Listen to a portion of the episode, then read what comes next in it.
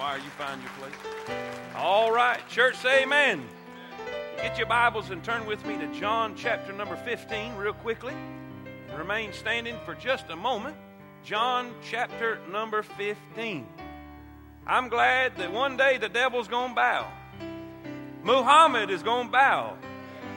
Listen, uh, Madalyn Murray O'Hara is going to bow. They're all going to bow and say, He's Lord, He's Lord, He's Lord. Every knee. God hath highly exalted him and given him a name which is above every name. At the name of Jesus, every knee shall bow and every tongue confess that he is Lord. Amen. John chapter number 15. And we're going to begin reading in verse number 1. John 15 in verse number 1. Are you glad to be saved? Say amen. I, I felt like I was going to preach a long time today, so I brought me a snack. Amen?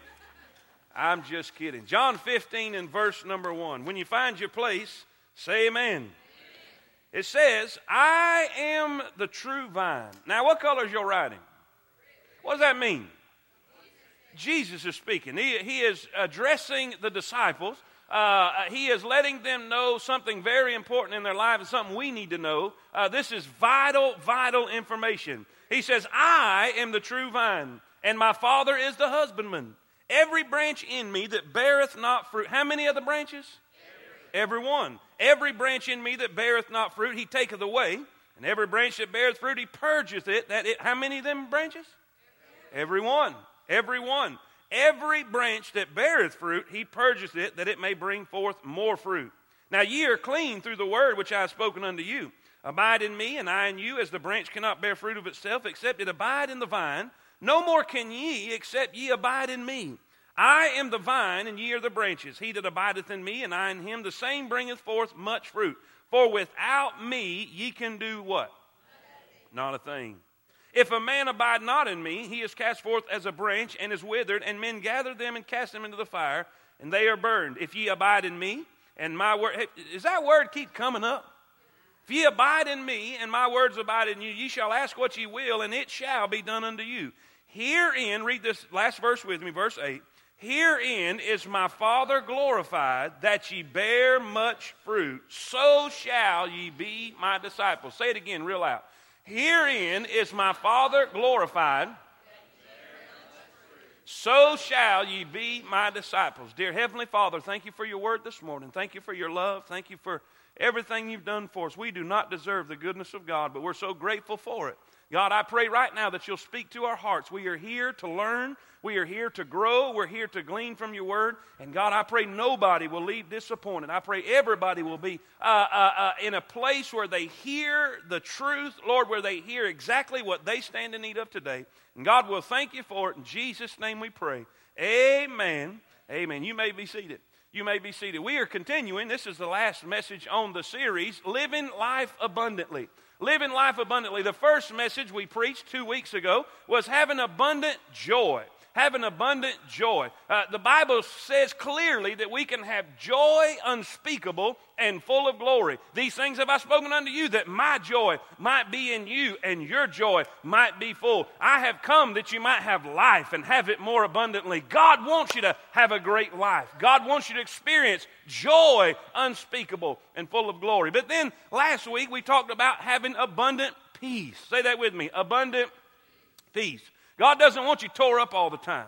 God doesn't want you to have to take a Valium every other day. God doesn't want you in a place where you're scared and fearful. God does not give the spirit of fear, but of love, power, and a sound mind. It says this be careful or don't worry about anything. Don't worry about anything. Be careful for nothing, but in everything by prayer and supplication with thanksgiving. Let your requests be made known unto God. And the peace of God, which passeth all understanding. You can't even explain it. There's no definition for it. You don't even know why it works like it works. The peace that passeth all understanding shall keep your hearts and minds through Christ Jesus.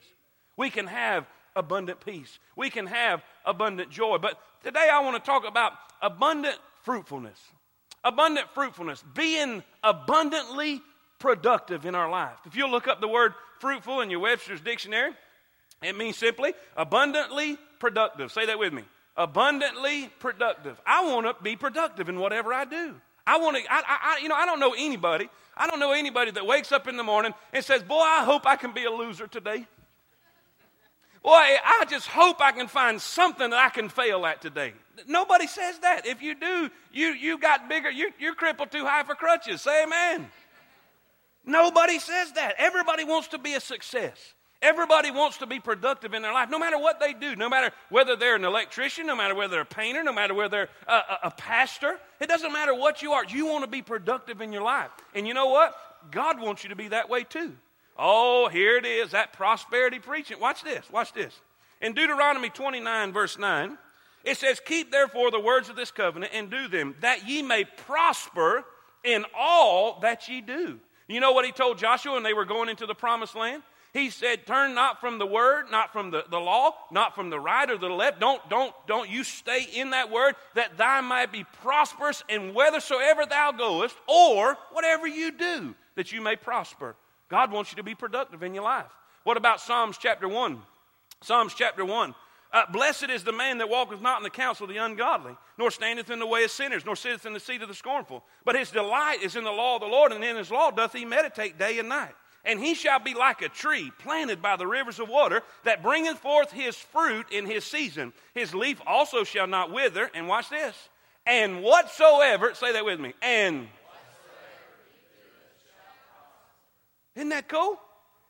Whatever you do, whatever it is that, that you have found in your life, whatever career that you have, God wants to bless you and you be productive in whatever you do.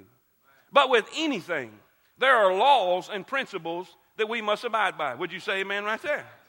There are principles that we need to follow. There's principles we need to understand. And God gives them here in John chapter number 15. He is walking along with his disciples before his crucifixion. And it's amazing. Uh, when, when, when older people or whoever it is are on their deathbed, they don't talk about uh, frivolous things. They talk about what's most important.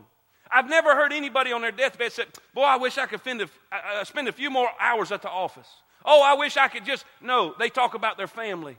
They talk about their children. They talk about what's most important to them in their life. And Jesus was doing the same thing. He was fixing to be crucified. He was fixing to be arrested. And, and now he's having last moments and last hours with his disciples. And he begins to address them with something that's vitally important to them. He said, Look, I believe with all my heart he was passing a vineyard. As he's always using picture illustrations. I believe he said, Look at, look at this, guys. Look, I am the, I am the vine. Now you are the branches. And he begins to use this picture illustration so they can understand a true principle. I am the vine, ye are the branches. If ye abide in me and I in you, you shall bear much fruit. You're going to be productive in your life. You're going to be successful in your life. You're going to be prosperous in your life. If you abide in me. Then he says this He said, My Father is the husbandman. He said, Every branch in me that beareth not fruit. Say that with me beareth. He taketh away. He taketh away. Now, that doesn't mean he throws it away or cuts it away. If you'll look up that phrase, if you'll look up that phrase in your concordance, it means literally to lift up. It means to lift up. We see number one. What's the first principle in prosperity? What's the first principle in being productive in your life? The very first principle is this there is a, or number one, a cleansing or clearing principle. A cleansing principle. What the, what the, the vineyard owner would do is he was walking as he was walking through the vineyard, he would see vines that grew low to the ground. And growing low to the ground, especially the newer vines, they have a tendency to do that. And, and as they would grow low to the ground, dirt would come up on them leaves. It would rain, it would, it would get muddy, and those bottom, those bottom leaves would get dirty. And when they got dirty, they got mildewed. And when they got mildewed, they got sick. And when you're sick, you can't produce fruit. So what did he say? There's some branches, there's some branches that don't produce fruit. That's your empty basket. Some of you as Christians right now today, you have no fruit in your basket. You are not being productive in your life. You're not being what you want. You're not even feeling what you want. You're not feeling satisfaction. You're not feeling joy. You're not feeling happiness. You're wondering why. I go to work every day. It seems like I work hard every day, and the harder I work, the less I have, the less I experience, the less. Are y'all with me? Wondering what in the world is going on. I love God. I go to church. I pay my tithe. But what is happening in my life? Well, those low, low growing branches get dirt on them, which is a type of this. Sometimes we get the world on us, don't we? We get in the world and things take place, and sin, sin gets in our life. Sin comes, and you got to understand God is light. In Him is no darkness at all. If we say that we fellowship with Him and walk in darkness, we lie and do not the truth. First John chapter number one. We can't walk with Him with sin in our life. If I regard sin in my heart, God will not hear me.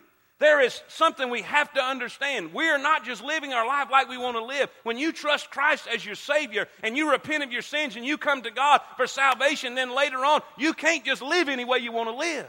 Some people think because of eternal security, well, I, have got my ticket, I'm okay, I can just go do whatever I want to do. Honey, I got news for you. That dog ain't going to hunt. It won't work. Number one, you won't produce any fruit. If you don't see fruit in your life, you're not going to be happy. You're not going to be satisfied. And then, more importantly, God ain't going to let you stay that way. The vineyard owner knows you're, you're, you're way too important to leave you on your own.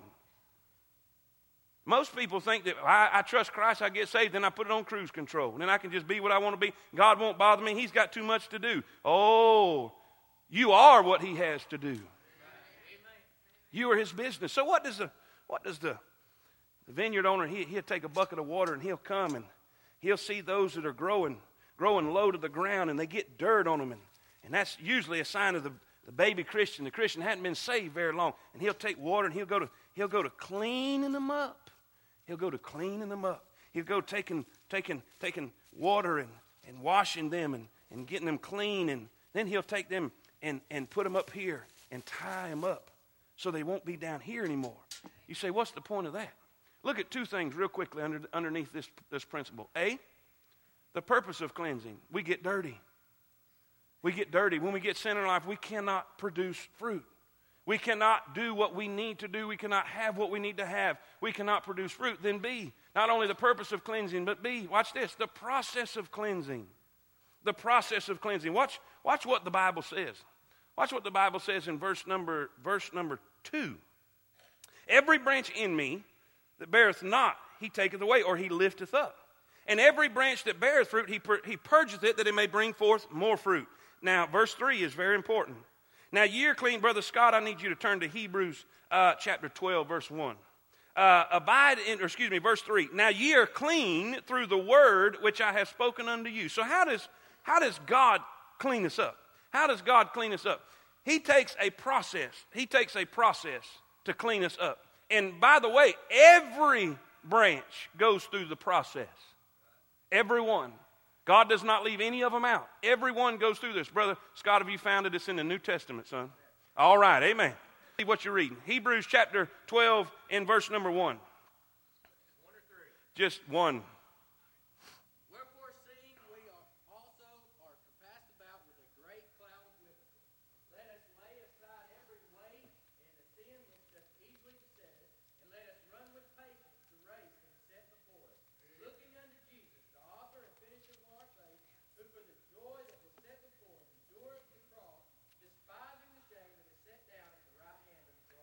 All right, what did he say we're to, we're to lay down? Besetting every weight in, in the sin which does so easily beset us. Now, keep on saying this, son. He won't say that. All right.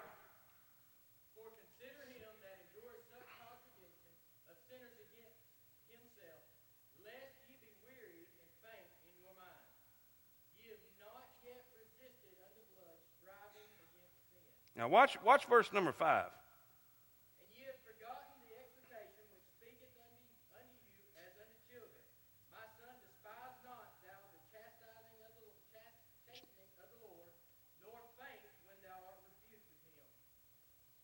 For. For whom the Lord loveth, he chasteneth, and scourgeth every son whom he receiveth. Keep on. If ye endure chastening, God dealeth, dealeth with you as with sons. For what son is he whom the Father chasteneth not? But if you, but if ye be without chastisement, wherefore are you partakers of ye bastards and not sons? All right, now that's not a cuss word. That means illegitimate. That means illegitimate. In other words, if you say that you're saved, if you say that you know the Lord Jesus as your Savior, you belong to Him, and you can, you can get out and live in sin and practice sin, and God don't deal with you, you don't belong to Him. When I, when I was growing up and I, I got ignorant, my dad corrected me on a regular basis. sometimes just for practice. Amen. I mean, he corrected me because he wanted me to live right. God is the same way. God loves you so much, if you get away from him, he's going to correct you. Now, in this, this area of cleansing, when we get sin in our life, there's three, there's three stages of this. There's three stages. First is a mild rebuke. This, that mild rebuke. How many of y'all know when, when, when, when, when something takes place in your life and the Holy Spirit comes into your heart and says, hey, watch it? How many of y'all know what I'm talking about? Maybe, maybe you said something to your neighbor or you said something to a family member, and all of a sudden the Holy Ghost made you feel like a low down dog because of what you just said, or maybe what you just thought. The Holy Spirit will come in a mild rebuke. And a mild rebuke will get your attention. How many times have you been sitting in this auditorium and I'll be preaching on something, have no idea what you have in your life or you're experiencing in your life, but I'll just be preaching on a subject and God slam your heart with a rebuke from His Word? How many y'all know what I'm talking about? God will clean you up. He will use His Word through the preaching of the Word, through the reading of the Word, through the teaching of the Word. God will use His Word to clean you up, not because He hates you, not because He's mad at you, but because He wants you to bear fruit. He wants you to have joy. He wants you to experience life. And He knows as long as you're growing too low to the ground, you're not going to bear fruit. You're not going to have joy. You're not going to have peace. And you're not going to have life more abundantly. Say amen. But there's one more part of that that you need to understand. Listen, when He cleans them up, He picks them up and ties them up to the ones that's growing high. What's the point of that? You might need to change the crowd you're running with. Hello. You need to be tied in with people that want what you want. You need to be tied in with people that are serving like you're serving. You need to be tied in with people that are thinking like you're thinking. I need a witness right there. When God cleans you up, you don't need to go back out to them dirty. Listen, in that dirty lifestyle, you don't need to go back out in that dirty place. You need to stay where God can keep you clean. Listen, a mild rebuke God will use. But not only that, it says in, in, that, in that same chapter, we talk about not only a rebuke, a verbal warning, but a chastening. A chastening, which means to discipline or to punish. Now, this is a little more severe form of discipline than the first. It involves emotional anxiety, it involves frustration or distress. Pressures increase at work, at home, in your health or finances. Many Christians go along in their Christian life in this level of discipline. They feel unfulfilled at church, critical all the time, kind of on the outs with God. And when they pick up their Bible, it feels like a lead weight, and they can't seem to figure out why. It might be God's trying to get your attention. I don't know why my kids are getting crazy on me. I don't know why it's just all of a sudden getting worse at work. I don't know what's going on. Are you sure? Could it be that that mild rebuke didn't work? Could it be that when God tried to speak to you in a still small voice, you didn't listen, so God had to turn up the volume a little bit? He goes from a mild rebuke to chastening, but then it gets worse.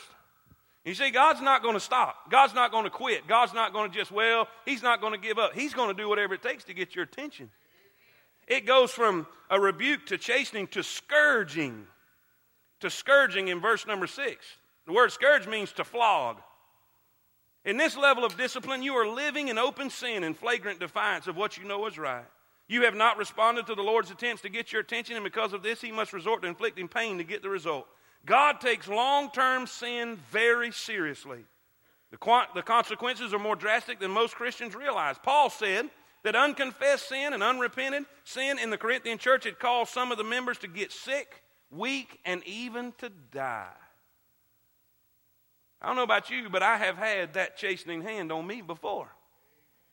I told y'all, I told y'all when I, my first, my first uh, semester in college, I, I, come home, I was homesick, I wasn't going back. I said, uh, uh, I ain't going back. That, I, was, I, I, got all I need, I don't need none of that. And, and other people tried to encourage me. See that mild rebuke?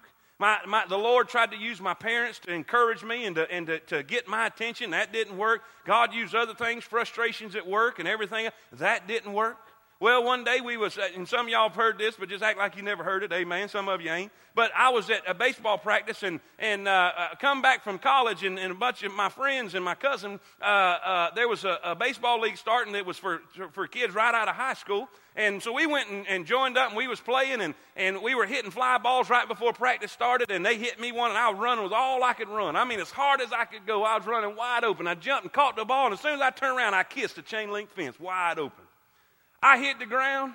I had blood running everywhere. I mean, it cut my face all two pieces. And the first thing I thought of when I looked up through that bloody eyes up to the sky, I said, Boy, if I'd have been where I was supposed to be, this wouldn't have never happened.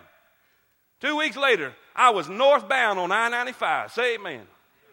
I know I don't look bright, but I'm smarter than your average bear. Amen. God will get your attention. And He'll do whatever it takes. Why? Because you don't need to walk around with an empty basket. God wants to clean you up. God wants to get you to a place where you can bear fruit. God wants you to get to a place where you can enjoy life and have peace and joy and happiness, satisfaction, enjoy being what God intended you to be. Church, say amen. So we see there's a, there's a cleansing principle. Maybe, maybe God's got his old fashioned sponge working on you. Did anybody ever have a mama who, who would take a wash rag and fold it over her finger and stick it down to the third knuckle into your ear? Anybody have a mama like that? And then tell you, be still, be still. Fingernail come out this side, amen? Trying to get you clean. You know, sometimes, sometimes it hurts when God's washing on you, don't it? Some of them things God's telling you to quit, you don't want to quit. But I tell you what, It'll just hurt worse if you fight back. God loves you. God loves you. Church, say amen. amen. Listen, there's the cleansing principle. Maybe you're, maybe you're there, but you've got a little fruit in your basket. The Bible says, They that bear fruit, they that bear fruit, he will purge that they may bear more fruit. You see, God's not satisfied with just a little bit. So the second principle, what was the first principle? Cleansing principle. Second principle is this it's the cutting principle. I would say, I would say the majority of folks in here is at this stage. The cutting principle. You see, there is there's two things I want you to write down and then just sit and listen just a minute. There is precise cutting. God doesn't ever cut just for the sake of cutting. Do you understand that? Because if God asks to take something out of your life, He has a reason and a purpose for it. If God demands something from you, there is a good reason why He is doing that. God may remove a person out of your life. God may, re- listen, He may remove a pattern out of your life or a, a, a project that you have or a, a, something that, that's real dear to you, and you think, well, what is God doing? God has a precise reason for what He does. It is precise, precision cutting. Then B, it's productive cutting. Productive cutting. Write that down and then just listen for just a second. Because of the grapes' tendency to grow so vigorously, I mean, these, these leaves, all of this stuff right here, all of this stuff right here grows so fast. I mean, it grows so vigorously that a lot of wood must be cut away every year. Grapevines can become so dense that the sun cannot reach into the area where fruit should form. Isn't that something? Maybe we're so busy and so caught up in our lives, we got so much going on in our lives that the Son of God can't reach the areas He needs to reach so you can bear more fruit. Well, for the Christian, rampant growth represents all those preoccupations and priorities in our lives that, while maybe not wrong, they are keeping us from the more significant ministry for God. There are four particular areas of pruning that we need to see. Listen, pruning removes growth that is dead or dying. You know what? The most dangerous thing for a church ever to do or be is not cut something that's dead. If it ain't working, quit. I have no problem doing something different. If the horse is dead, take the saddle off and wrestle one that's alive. Amen. Well, we ain't never done it that way. Famous last words of a church. A church is steady going to die if you're not willing to cut something that's dead. You have things in your life that's not producing. You have things in your life that's not putting you in a place where you need to be, and God wants to cut them out. I remember when I went to Bible college, I, I worked for a guy that was from up north. Help us, Jesus. He, he had this, this mentality that he was always in the teaching mode. I mean, he was always wanting to show you how smart he was. And, you know, for Southern people, that, that don't work. Amen? And, and he wanted to show it. Well, we were, when I first moved up there, we was trimming crepe myrtles. We was, you know, pruning all those, and I hate crepe myrtles to this day. Amen. Anyhow, we was cutting them back, and all them little old bitty, if you've ever seen a crepe myrtle when it comes time to prune, there's little bitty twigs sticking out of there. All the way up, I mean just thousands of them, all the way up them branches. Well, he had to have it cut a certain way. Every thick branch had to be cut at a certain angle because if you don't cut it at a certain angle, it won't grow right and blah, blah, blah. He wanted you to snip off every little, every little one of them things. I want to just take a glove and just grab it and say, and go right down it. Amen. He, that wouldn't fly with him. He had to be just precisely. I said, man, why do, we, why do we have to cut all this little stuff like this? He said, well, I'm glad you, and here we go, Professor. He goes into that teaching mode. He said, well, when the nutrients in the sap and all of the minerals come up the main beam, all of those little twigs take away before it gets to the place where the blooms are or where the and with all of those little twigs on there, if you cut all of them out, all of the nutrients, all of the minerals, everything that's important, and it will make the blooms and the fruit twice as good as what it would be naturally.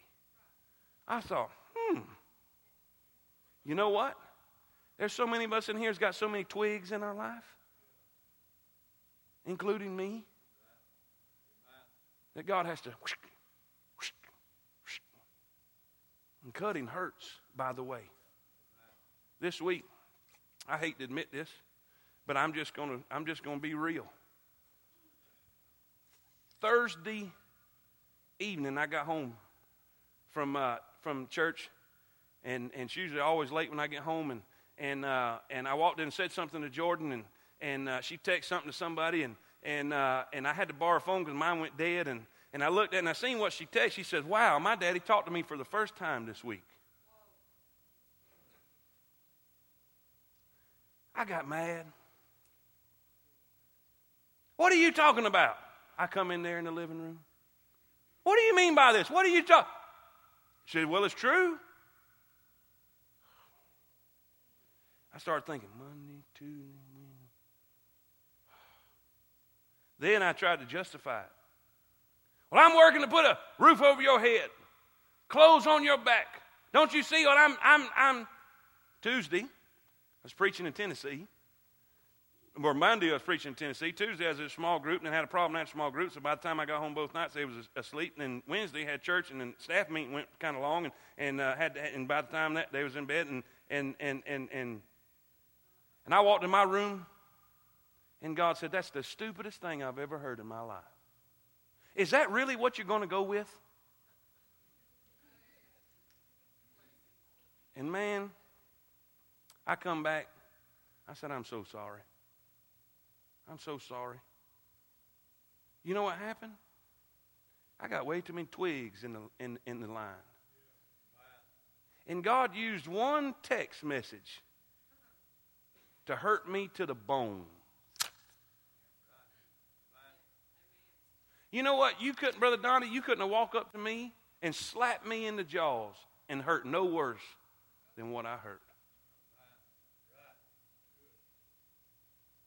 I'm telling you, it like to kill me. You know what God is saying? Slow down. All those things are good things, and they are. Every, everything I did, I wasn't out in sin. I wasn't round, running around with a woman. I wasn't out getting drunk or drugged up. I had a bunch of too many good things in my life that was keeping me from the best thing. And see, the pruning section is not about sin, it's about self. And see, we try to, we try to justify it in our life. Well, it makes us important. It, we, well, I had to do that. No, I like doing that. I enjoy preaching out. I enjoy the ministry. I enjoy these things. But you know what? Those are not most important. God is saying, Are y'all with me? Now, watch this. God will come to places that you just can't even imagine. He'll make sure light gets to the fruit bearing branches. He wants to encourage new fruit to develop. God will use pruning to get those things that, even though they may not be bad, they may just not be the best things for our life. He will make us adjust our priorities to His in order that we may be more fruitful for Him. His purpose is for you to cut away immature commitments and lesser priorities to make room for even greater abundance in the Christian life.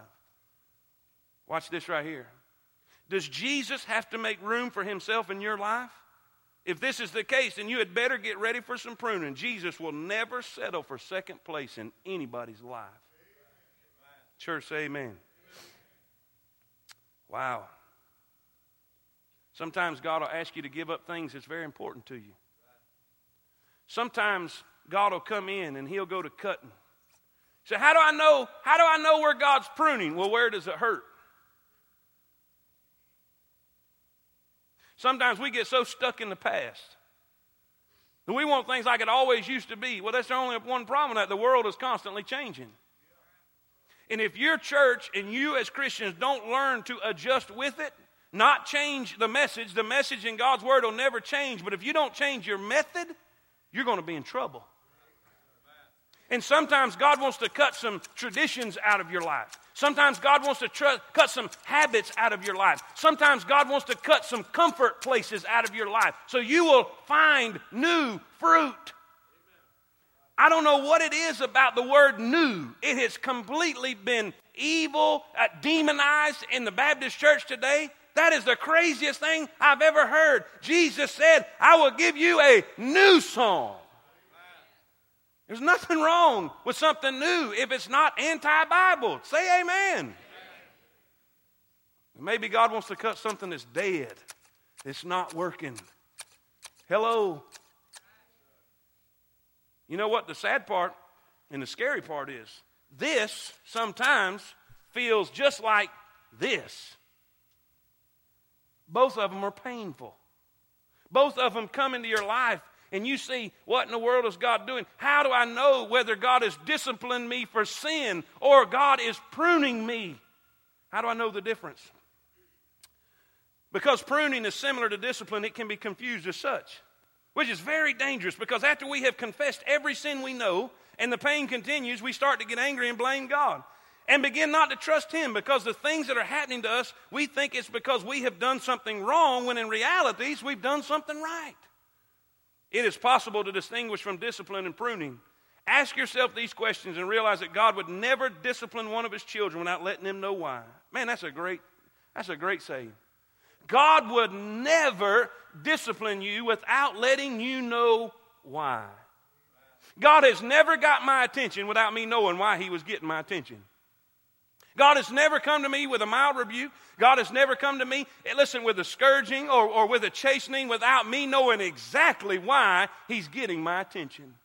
If you have confessed everything, say this, pray this. Do I have a sin in my life that's causing you to discipline me? Number two, pray, Lord, if you do not show me within a week from today that it is disciplined, then I will take by faith that it is pruning. If you conclude that you are being disciplined, then sin is the problem. That's easy. That's an easy fix. Repent and turn around.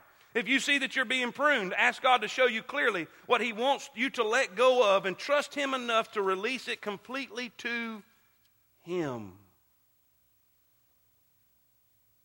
God, am I doing anything I'm not supposed to do? He will tell you. And if He tells you, make it right. If, he, if we confess our sin, He is faithful and just to forgive us our sin and to cleanse us from all unrighteousness. But you know, it might be God's wanting to prune you. There's, there's a man by the name of Jimmy Franks. Brother Jimmy Franks, probably one of the best preachers I've ever been around. I mean, he's the classiest guy you'd ever see. He, he, he built a large church in Orlando, Florida, Kissimmee, Florida, uh, uh, Lock Haven Baptist Church. Where's Dad at? Dad, is he not one of the best? I mean, just one of the best, greatest, one of the greatest preachers I've ever known. Built this huge church just built a brand new house. I mean, a brand new house. And when you're poor and grew up poor like I did, uh, and you got, you got a, a see through fireplace where you can be on one end and see through it until the other end and build a fire in between, I need a witness right there. Amen. You are moving on up. We had just got through with that house and everything seemed to be going the right way, and God says, I need you to go on the mission field. To what? I need you to resign Lockhaven, and I got another plan for you. Well, he did what God told him to do. Resigned that big old church, sold that big old house. He had to help his wife with that a little bit, amen. And started Hope for the World. Hope for the World. Building orphanages and feeding centers for little children. Churches starting and, and, and, and, and pioneering churches all over Romania, Albania, India. Now, his ministry is so large he has he takes and uses one one one day out of the year there in Orlando in that big the big whatever Coliseum thing there or the convention center there where all the, the, the, ministers is under him and underneath him and they come together and his his ministry is worldwide. Now you know how it got that way? One day in his life, God came to him and said, Son, you're bearing fruit. You're bearing fruit right there in Orlando. You're doing a good job and, and everything, but, but I see some bigger stuff. So he had to cut away a ministry. I'm talking about a ministry that was dear to his heart, that was important to him, so that God can bring him to a place of superabundance. You know what? We go, we go through the valley of the shadow of death, don't we? Before the valley of the shadow of death, the Bible says, The Lord is my shepherd, I shall not, I shall not want. That means I'm gonna have just enough. And some of you are right there. You're in that place of just enough. You're just getting by. You're, you're listen, it's, it's going okay, but you're paying the bills and everything's fine. You're just getting by. You are, God is meeting my need. But you know what? God wants you to the place on the other side of the valley, on the other side of the valley, the shadow of death. He wants you to a place where your cup is running over. And listen, in that place is a place of more than enough. That place is a place of abundance. That place is a place where you don't even, you just not have enough for you, but you got enough for others around you. Are y'all with me? But you can't get to that place without the valley of the shadow of death. Sometimes we got to die to self. In this basket, there's a sin problem. In this basket, there's a self problem. Say that with me. There's a we got to we got to do like Jesus. Lord, not my will, but thine be done. Some of y'all are still sitting right there and you're frustrated. You're frustrated because God has been making changes around this place and you've fought them tooth and nail. You won't get with it for nothing. You've got your opinion, you've got your desire, you've got your want, and God's been trying to But you think the staff is the enemy. When God's trying to say, look, what's happening? Open your eyes. Look at the people. People getting saved every week. Church larger than it's ever been, ever. But it didn't, it didn't come without a little bit of this. God had to come in my life and do this before I could ever show the staff what God was showing me. Are y'all with me? All right, last of all, how many y'all want to be here? In your life, in your area. Well, here we have that. What's number one? There is the cleansing principle. Say that with me. There is the. Then, then the second principle that we need to see there is the cutting principle. All right. So, what are you going to pull out for this one? Nothing. Nothing. This is the communion principle. Communion, what does that mean? It means a closeness, it means a, a close, intimate relationship. You say, what, why, why aren't you going to pull out a tool to use here? Because you need to understand something. In the first stage, God is initiating the action. In the second stage, God is initiating the action. In the first stage, God will clean you up. In the second stage, God will cut things out of your life. He will take the initiative to purge you and to get things out of your life that don't need to be there. But in the third, God asks you to take the initiative. He said, If any man abide in me, he will bear much fruit. Are y'all with me? Say, I want to be there. Well, this don't come easy. This doesn't come automatically. This doesn't come naturally. This is a stage that's left up to us. Look what it says in look what it says in verse number. Let me get back over here. Verse number two. It says, Every branch that bears fruit, he purges it that it may bring forth more fruit. Now ye are clean through the word which I have spoken unto you. Watch this. Abide in me. Stay with me. Walk with me. Talk with me. Fellowship with me. Commune with me. Abide in me and I in you as the branch cannot bear fruit of itself except it abide in the vine. No more can ye except ye abide in me. What is the reason? What is the reason for communion? Why is communion so important to bearing fruit? Why is it so important? With the vine and the branch, the fruit comes from the branch, but the life comes from the vine. The more life giving sap that the branch receives, the more fruit that it is able to produce. The only thing, now watch this, the only thing determining the amount of sap the branch receives is the size of the connection between the vine and the branch. Y'all with me? In John 15, uh, within six verses, Jesus uses the word abiding 10 times. Jesus is trying to tell his disciples that their ongoing vital connection with him is what will determine the amount of his supernatural power that will be at work in their lives. This section over here, you cannot work it up. You cannot do it on your own. You cannot, you, you cannot conjure it up. You cannot produce it. This is not something that you can work harder and get. Do you understand that? It's not something that you can put more hours in and receive. Well, I'm just going to work 70 hours instead of 50 hours. Well, I'm going to put in more, I'm going to read more books. I'm, are you, it don't work that way. That's not where it's at. That's not where it's at. He said, just abide with me. Martha is over here working and working and working, cumbered about with much serving, trying to make the Lord happy, trying to do this and trying to do that, trying to please the Lord in her actions and her activity. And all she's getting is frustrated. But you see, Mary, Mary is sitting at his feet hearing his word. Mary is there communing with the Lord. Mary is there listening to him and having close fellowship with him. And boy, is she blessed in the process. Martha's working hard as she can work. She's doing everything she knows to do, but all she's getting is frustrated and critical. It's amazing to me that people that serve in their own ability in the church, all they can be is critical about what somebody else is doing. I don't know why somebody else don't come help us do this. Don't worry about that. If you're doing it because somebody else won't do it, you're doing it for the wrong reason anyhow. I'm here whether somebody's here or not. I'm going to be here if somebody's here or not. I like doing what I do. I do what I do for the glory of God. It doesn't matter what nobody else is doing.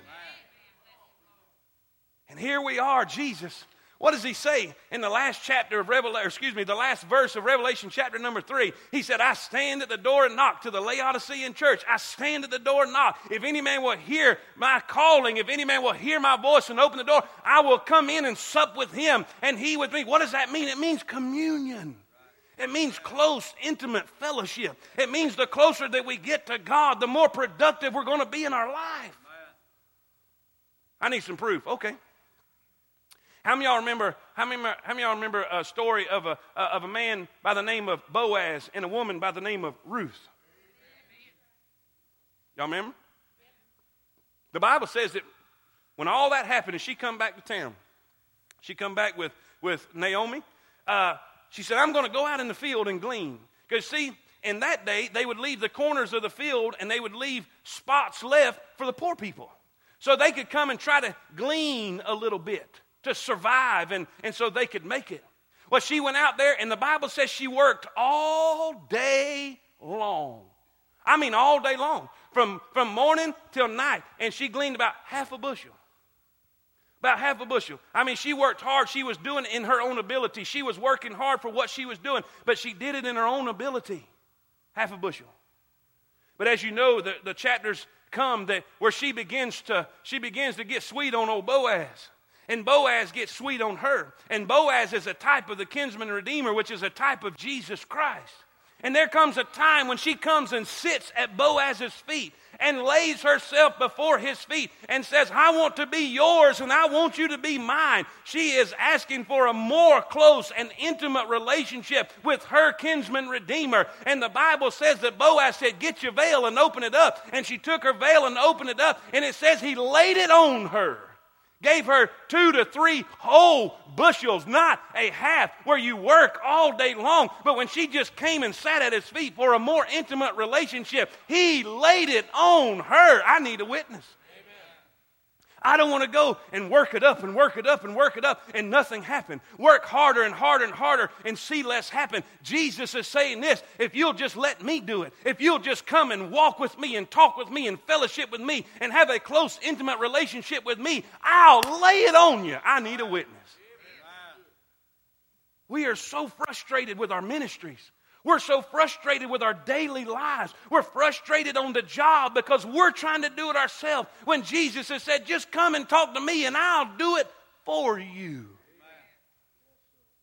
For without me, you can do nothing. The fruit's going to come from me, guys. The productivity is going to come from me. You can put the corn in the ground, but you can't make it come up. Only God gives the increase. Are you tired of being frustrated? Are you ready to see the results of walking with Him and having a close, intimate relationship with the Lord Jesus Christ?